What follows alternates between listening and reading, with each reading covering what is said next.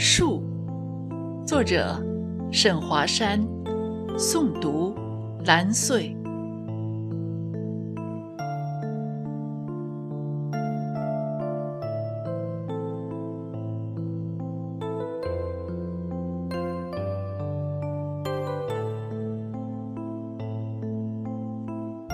树有脚，但树不必像人四处奔走。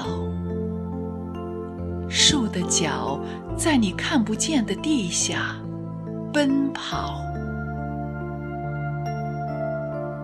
树有翅膀，但树不必像鸟儿四处寻找。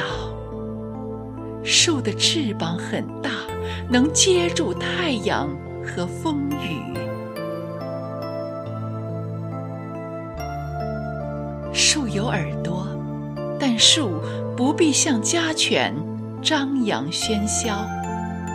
树的耳朵很多，每一片叶子都能听到虫子的欢笑和笑叫。树有嘴。树一唱歌，花就开了。